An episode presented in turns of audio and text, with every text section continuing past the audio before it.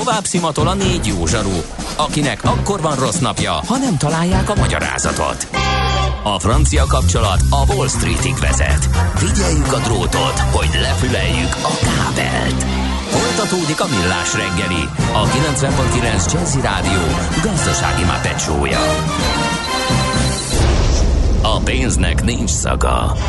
Mi mégis szimatot fogtunk. Ez továbbra is a Millás reggeli, itt a 90.9 Jazzy Rádióban, mégpedig Ács Gáborral, és Kántor Endrével, akit felkérnek, hogy magyarázza meg nekem a következő. Jön a hallgató. Hallgató. Könyörgöm, tiltsátok le az Ács kollégát a DJ pulttól. Igen, igen. A, az előző felvételre a, a Jazz Canteen I Was Made for Loving You-ra azt hiszi, hogy te vagy. Mert hogy a múltkor behoztál... De miért? Azért, mert a múltkor behoztál egy, amiben a Gunhild Carding van, Um, és, és az valakinél nagyon-nagyon-nagyon kiütötte a biztosítékot. Már, már, Semmi köze már, ez. Csak azt gondolja, hogy te hozod ezeket. Jaha. Akkor megmentem Ács Gábort, a Jazz Canteen I Was Made for Loving You nem ő hozta ide, hanem véletlenül játszottuk le most, de természetesen nem ezért gyűltünk össze. Nem. Mi az IT? Információtechnológia, azaz informatika. Az IT azonban óriási üzlet is, mindennapjainkat befolyásoló globális biznisz. Honnan tudod, hogy a rengeteg információból mi a hasznos? Hallgasd a Millás reggeli IT rovatát, ahol szakértőink segítenek eldönteni, hogy egy S hírforrás valamely P valószínűséggel kibocsátott H hírének az információ tartalma nulla vagy egy. És egy érdekes téma, amit be is harangoztunk, Oroszország sikeresen tesztelte szuverén internet technológiáját, egy hónapos teszt volt, amivel egy időre lekapcsolódott a globális internetről, ezt írta a Business Insider az orosz RBC déli gazdasági lapra hivatkozva. De hát, hogy ez mit jelent pontosan? Meg hogy, meg hogy egyáltalán le lehet válni csak úgy a globális internetről, hogy közben van nekünk sajátunk, és hogy miért tették ezt, hát ezt fogjuk most megbeszélni Frész Ferenccel, a Cyber Services ZRT alapító vezérigazgatójával. Jó reggelt, szervusz! Jó reggelt, sziasztok! Na, hát mit csinálnak az oroszok? Saját kis internetet? Malenki internet? Hát a rusznetet, ugye? Igen. A, a Hát ez, ez nem most kezdődött, mint minden, semmi más, vagy minden más, ugye ennek is nagyon komoly előkéje van.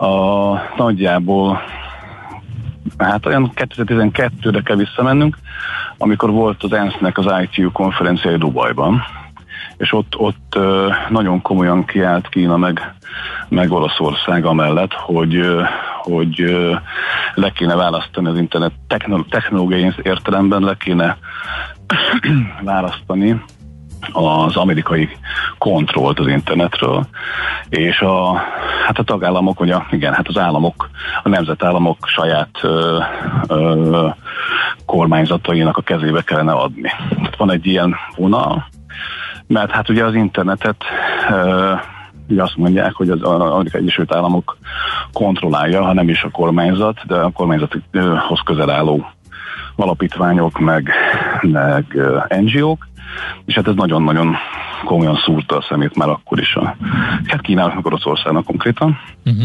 És, és hát azt is figyelembe kell venni, hogy, hogy azóta mi történt. Ugye az elmúlt tíz évben nagyjából egészéből az történt Olaszországban, hogy, hogy a 20%-os internetpenetráció az most már több mint 70-80 százalék, úgyhogy rengetegen használják az interneten, és illetve ki is terjesztették a, a nemzetiségi törvényüket is arra, hogy a, a helyi internetszolgáltatók technológiai cégekben, meg egyébként a, a, például a free wifi szolgáltatók területi wifi szolgáltatóknak a cégeiben, ami legyen kontrolljuk, és ezt úgy tették, hogy azt, azt arra kötelezték hogy a cégeket tavaly előtt, 19-ben, hogy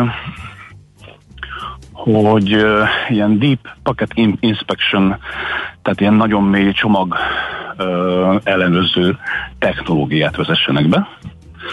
Csak azért, hogy aztán különböző szerveknek a, a kérésére kiadhassák azokat az adatokat, bocsánat, amiket begyűjtöttek a, az orosz internetezőkről, és illetve hogy a nagy tech cégekben a kormányzati a kormányzatnak mindenképpen követeltek szerepvállalást. Például a Yandexnél Igen. ugye az történt, hogy egy kormányközeli alapítványnak van egy arany részvénye, ami arról szól, hogy, hogy ha és amennyiben valaki be szeretne vásárolni, akkor a Yandex ö, ö, fölötti alapítványnak vétójoga van arra nézvést, hogy megvehet-e bizonyos részeket a cégből, vagy nem.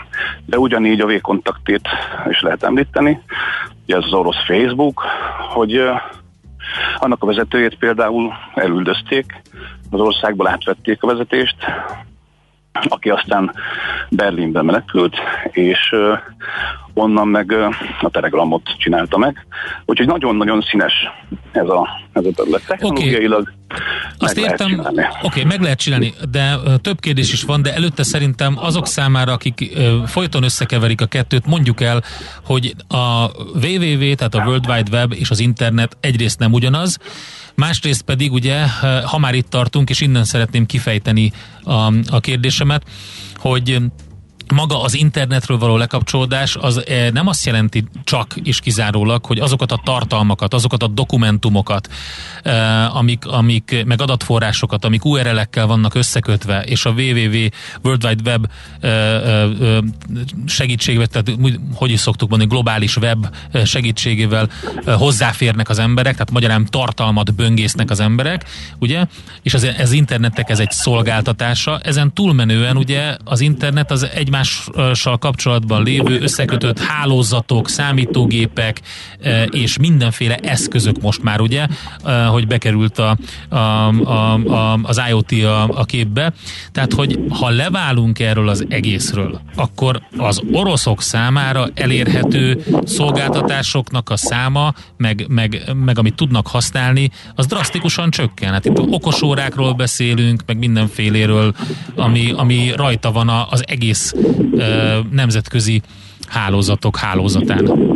Igen, de ha belegondoltak abba, hogy, hogy ez, a, ez a hír miről szól, ez végül is nem arról szól, hogy az orosz internetezőknek legyen jó uh-huh. ilyen szempontból, hanem ez egy védelmi mechanizmus, ami, aminek a kialakítása az egyfajta válasz arra, amit ugye az oroszok is tapasztalnak mivel Egyesült Államok részéről, ők attól fáznak nagyon, hogy mivel ők kontrollálják a, a, a domén struktúrát, ők kontrollálják a, a legnagyobb útválasztókat és doménkiszolgálókat, hogy egyszerűen egy, egy mondjuk egy háborúskodás esetén, vagy, vagy mondjuk kiberháború esetén, hogy erre készülne, ha az Egyesült Államok úgy dönt, hogy leválasztja azt a régiót, vagy a komplet országot az internetről, akkor nekik fel kell készülni arra, hogy pontosan azért, hogy, hogy ne hújjon darabokkal ugye a hálózatuk, egy zárt hálózatban tudjanak tovább, tovább működni, és ugye ez az egész kísérlet most arról szólt, hogy az állami cégek, meg a kormányzati informatikai rendszerek egyben maradjanak. Stimmel. Miközben az is tök érdekes, hogy, hogy most elfogadtak egy, egy új jogszabályt, ami pont azt a jogszabályt írja felül különleges helyzetekben, amit 19-ben fogadtak el, ami arról szólt, hogy kötelezték az internet szolgáltatókat arra, hogy ezt a bizonyos mély csomagellenőrzést, forgalom ellenőrzést, azt csinálják. Ez most arról szól, hogy, hogy vészhelyzetben lekapcsolhatják ezeket az infrastruktúrákat, ezeket a kontroll vagy, vagy inspekciós infrastruktúrákat, kvázi lehallgató infrastruktúrákat, azért, hogy, hogy akadálymentesebb legyen mondjuk a működés. Hogyha nagyon bután akarom ezt elmagyarázni, akkor az úgy működik, hogy létrehoznak egy olyan um, megosztó központot, ami, amin keresztül ugye lényegében csatlakozik a, a, az orosz internet, a, a világ internet, a világ többi részének az internetéhez, és az így kapcsolható ki meg be. Hát ez arról szól, hogy az útvonalválasztást, illetve a tartomány kiszolgálást, meg a, meg a domén neveket, ugye említett ezt a www Igen. szorít. Tehát a, a, az oldalaknak az elnevezésétől kezdve a tartományokig, a cégeknek a saját tartományait, kiszolgáló infrastruktúrát, azt saját birtokba veszik. Uh-huh. És innentől kezdve ők határozzák azt meg, hogy a te mérésed az milyen útvonalon ö, haladjon egy ilyen különleges helyzetben. Tehát egy, egy, kvázi bezárják uh-huh. a, a, a hálózatukat, de ugye ezt nem tudják úgy megtenni, hogy ne készülnek arra föl, hogy a, a központi kiszolgálók, mivel az interneten a központi kiszolgálók egymással össze vannak kapcsolva. Igen. Minden országban, több is van.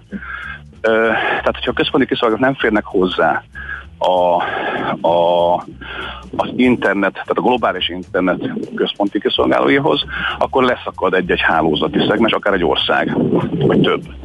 És ezeket helyettesíteni kell. Na most ez technológiailag, amit mondtam, lehetséges, és most ezt, ezt a fajta kísérletet futtatták le, nem túl bonyolult egyébként, de a hatása az, hogy mit érsz el onnantól kezdve, hogy a, a kritikus infrastruktúra elemek ö, ne essenek el a hálózat erőforrástól, azt azért nagyon-nagyon komolyan végig kell tervezni.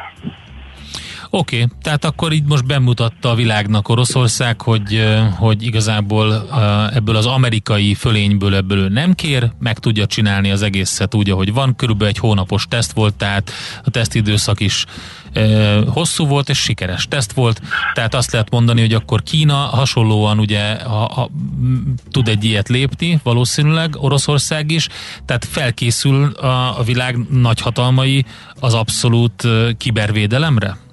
Igen, egy, egymással szemben és egymás mellett is. Ugye Kína-Oroszország együttműködik ebben a dologban. Az Egyesült Államok gyakorlatilag a szabad adatáramlásra kell visszagondolnunk, tehát megint csak az adatról van szó. Tehát, hogy a szabad adatáramlás és a nyílt globális internet mellett döntött, uh-huh. egyedül a világon, miközben minden más uh, ilyen gócpont, például az EU is, Kína és Oroszország is, a nemzeti szuverén kontroll felé megy. Tehát itt az EU domén kiszolgáló központnak a gondolata is megjelent most már. Kínában ugye van már ilyen, az oroszok most kezdték ezt el, miközben a szolgáltatásokat is elkezdik a, a, a nagyon komoly országok leválasztani. Tehát, mint például India betiltott nagyjából 200 kínai applikációt, meg domént, mindenhol már fekete listák vannak, tehát szépen zárkóznak be, és egyfajta ilyen szuverén hálózatokat kívánnak kialakítani. Tehát most ebbe lépett bele Oroszország is. Hm. Hát izgalmas lesz az a szép új világ, már csak az a kérdés, hogy az Európai Unió a GDPR mellett mi az, amit fel tud mutatni, hogy védje saját magát a nagyokkal szemben. Hát Jelen pillanatban letolt gatyával állunk, nem? Hát nincs saját technológiánk, de hát az oroszoknak sincs. Tehát ők is Kínából veszik. Aha. Uh, és itt, itt valójában pont ez a lényeg, hogy, hogy az egy dolog, hogy van, van-e saját gyártásod, de az is nagyon komoly kérdés, hogy a saját kezedben van-e a hálózat maga, tehát a dró, stimmel, ugye, stimmel. Meg, a, meg az infrastruktúra. Hát ugyanúgy, mint Magyarország, az oroszoknál sem állami kézben van, és pontosan ezért kezdik el be, bedarálni a technológiai cégeket állami kontroll alá, hogy, hogy meghatározhassák, hogy az orosz, állam, az orosz technológiai cégekben hány százalék lehet idegen tulajdon. És innentől kezdve húzzák Igen. befelé egyre, egyre inkább technológiai értelemben is a, a, a technológiai cégeket. Hát, Feri, többet tudunk, többet értünk, köszönjük szépen az információkat. Boldogabbak nem lettünk, de hát e felé haladunk, úgyhogy izgal, izgalmas. Köszönöm szépen. Oké, okay, mi köszönjük, nagyon érdekes volt, további jó pihenést neked. Köszi, sziasztok!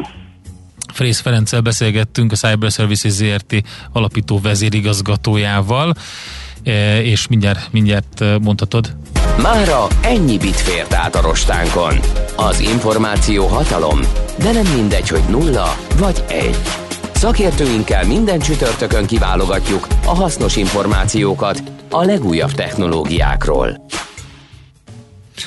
Az még a szórakoztató kategória, jó SMS, hogy a Gede Csunari Csunaria, ami így kezdődik, mintha bármi közel lenne szegénynek hozzá. De... Az már régen a Gede előtt volt, a Gede utána jött. De, ne, a Cunari. Ne, a Cunarival egész egyszerűen az, az történt, hogy eh, azt valamilyen emléknapon vagy nosztalgia, Igen. Az, az, az, az behoztuk, Igen. és uh, időnként uh, földobja a rendszer, és a Balázs valóban, amikor uh, adásba kerül nagy ritkán, és jön rá negatív kritika, ő megvédi. Tehát igazából, de hogy ja. nincs, nincs köze hozzá. De látod, a hallgatók így össze tudják kötni. Igen, össze, a, igen. Tehát a Gede Csunari Csunaria, így indul. Na mindegy. Esküvő szóval. monszun idején, most mi a baj? Szóval, hogy az még rosszabb. Itt a monszun, esküvők van. is vannak. Erre akartam utalni, hogy jön egy elég durva zivatarzóna Budapest felé. Nagyjából egy óra, múlva, egy óra múlva itt lehet eh, a főváros környékén. A nagy része elmegy Budapesttől délre, de azért készüljetek rá, sőt utána egy uh-huh. hosszabb ideig tartó áztató eső is lehet, hogyha érdemes a radar képeket eh, követni, tehát ez várható délelőtt. Mm, Egyrészt. Csodálatos, igen. Másrészt jött egy nagyon érdekes SMS. Eh, hát a komoly magja ennek a, a cellák, azok, a, azok lényegében ott új vidéket viszik el, meg eh, Pécs, Baja, Szexárd, hogy most nézem, Mohács. Igen, de az a komoly része. Az, a, igen, viszont már itt nagyjából uh, Somogy környékén is van, és uh, észak-keletnek mozog, uh-huh. tehát egy valamennyire el fogja kapni Budapestet is, kérdés, ja, hogy mennyire tényleg, a környéken. Uh, szóval nagyon érdekes üzenet jött még, arról, hogy a chip hiány kapcsán feljött, hogy mennyire összefüggnek az, egy, az ellátási láncok ír a hallgató. Ipari kenőanyagokat forgalmazunk, több gyártó is jelezte, hogy alapanyag ellátási problémáik vannak, és számos terméket határozottan ideig nem tudnak szállítani. Na de miért? Az egyik ilyen alapanyag hiány oka, hogy a repülés visszaesése miatt nem gyártottak annyi kerozént, már pedig a kerozén egyik, egyik mellékterméke, fontos alapanyag a kenőzsírok gyártásában. Na hát erre se gondoltam egy év, amikor Aha. azt láttam, hogy nem repülünk annyit. Szóval egész egyszerűen a légiközlekedésnek a leállása miatt lett, mert hogy a kerozin a mellékterméke fontos alapanyag a kenőzsír gyártásban hiány egy teljesen független és teljesen másik termékcsoportban. Szóval így függnek össze a dolgok. Köszönjük szépen ezt a kiegészítő információt, nagyon érdekes. Na, hát akkor egy újabb uh vadi új felvétel itt a Millás reggeliben, The Hip Abduction nevű bandának most jelent meg egy új lemeze, és egy, ez, ez, ezt beharangozó szám az első single erről Keep My Head Up. Következő műsorunkban termék megjelenítést hallhatnak. Kősdei és pénzügyi hírek a 90.9 jazz az Equilor befektetési ZRT szakértőjétől. Equilor, 30 éve a befektetések szakértője. Búró Szilárd pénzügyi innovációs vezető a vonalban. Szervusz, jó reggelt! Jó reggelt, sziasztok, üdvözlöm a hallgatókat! Megvan az 50? Meg volt az 50. Tényleg? Arany, 50 ezer oh. books, ezeket a sarokszámokat tudom mondani a mai napra. Mi az, hogy volt? Eltűnt? Leesett? Eltűnt, eltűnt. Hát ott vagyunk 49.984 most ebben a pillanatban, de voltunk egy rövid ideig 50 ezer fölött is. És akkor és volt hát nálatok valami pesgőbontás, vagy ilyesmi, vagy ünnep, ünnepség? Kora vagy? reggel. Hát, jó, jó, nem azt akartam pesgő. mondani, Prosecco-t akart mondani, nem pesgőt, nem tudja. Igen. Igen, persze, majd este, ha fölött zárunk, akkor. Ja, értem, jó, oké. Okay. És akkor bemarad az egész branch, és akkor megünneplitek, ahogy azt kell. Ahogy jó. azt kell, így van, hmm. így van, így van.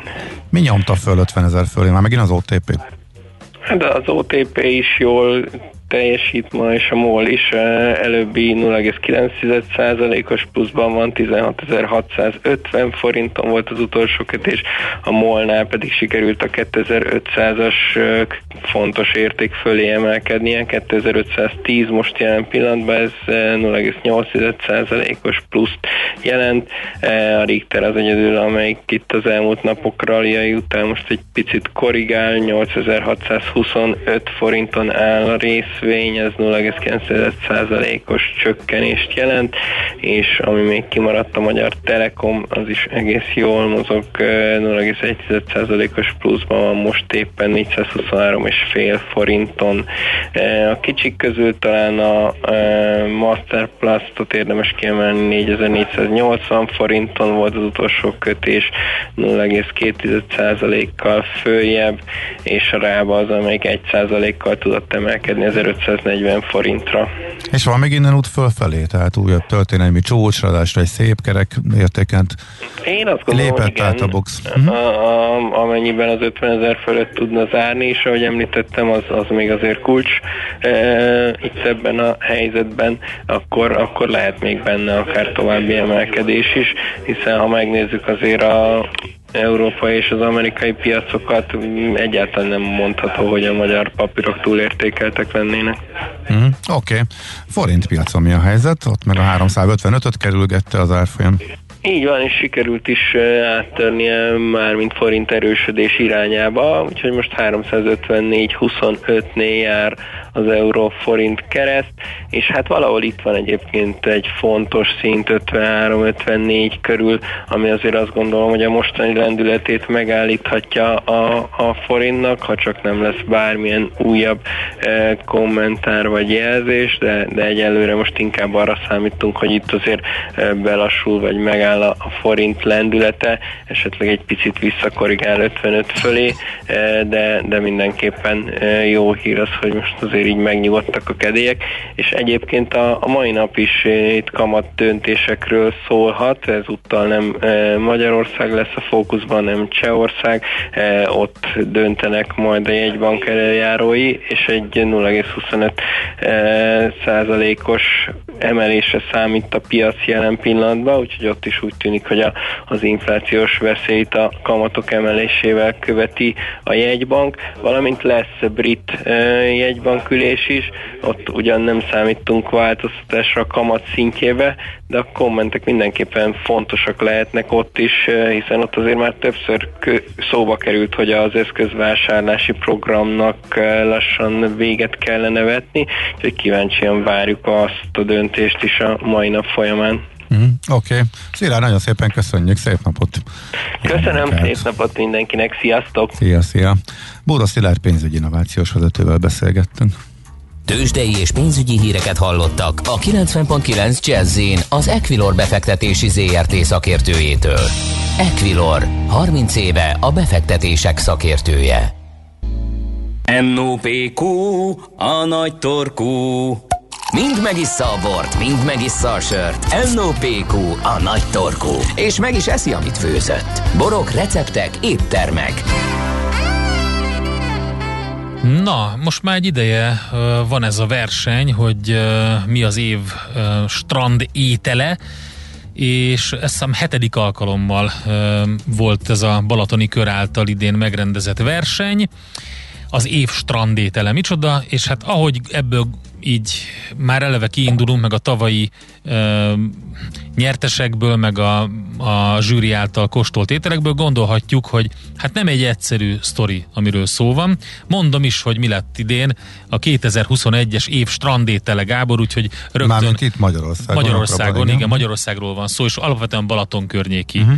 uh, sztori ez, a Balatoni kör csinálja ezt a, ezt a kis versenyt dörzsölheted a tenyered, és rohanhatsz le, kérlek szépen, mert hogy az év strandétele a rántott répa lett. Mi? Gondoltam, hogy ez neked tetszeni fog. Azért tetszett ez a téma, mert tudtam, hogy veled leszek itt a stúdióban. A répadog. Ez egy répadog, répadog. hasonlít a, a, a corn dog elképzeléshez, amivel lehet, hogy már találkoztál máshol. A répadogot Balatonfenyvesen készíti a konyhám, és 1700 forintba kerül, úgyhogy ez a, ez a répadog. Egyébként, hogyha megnézed a fotókat, amiket közöltek többek között a, a Gusto magazinban, akkor egy nagyon impozáns és klassz és jópofa dologról van szó, és megmondom őszintén, hogy ha az indulókat végigvesszük, hogy milyen ételekkel indultak, nekem vannak köztük olyanok, amiket előszeretettel kóstol, sőt, meg kell mondjam, mindegyiket előszeretettel kóstolnám meg, de van olyan, amire így, így felhúztam a szemöldökömet, hogy strandételként, ez olyan furcsa. Tehát itt van például a, az egyik azt mondja, hogy a Fogas Bistro egyébként a alsó található, és egy kiváló műintézmény. A Fogas Bistro gyömbéres tökfőzeléke is nevezett. És én nem tudom, tehát például én nem tudom elképzelni magam tökfőzelékkel a strandon. De ha végigmondom a sort, akkor ebből látszik, hogy azért itt próbálnak egy kicsit magasabb szintű gasztrót, uh-huh. ilyen bistró jellegű étkezésbe vinni a strand, és nem úgy kell elképzelni, hogy a strandon a bódénnál. Az amit, ott a répadog? Vagy a... nem, az nem jó, az nem a répadog. Amit talált a uh, Zsoc kollégánk, az valami fura dolog, az nem, az, az nem a répadog. Úgyhogy ezt, na szóval, a Tiki Beach Bistro az Amárdiban találkozható édes burgonya lángos szarvasragúval, ez volt az egyik nevező. Ó, a, az jó hangzik.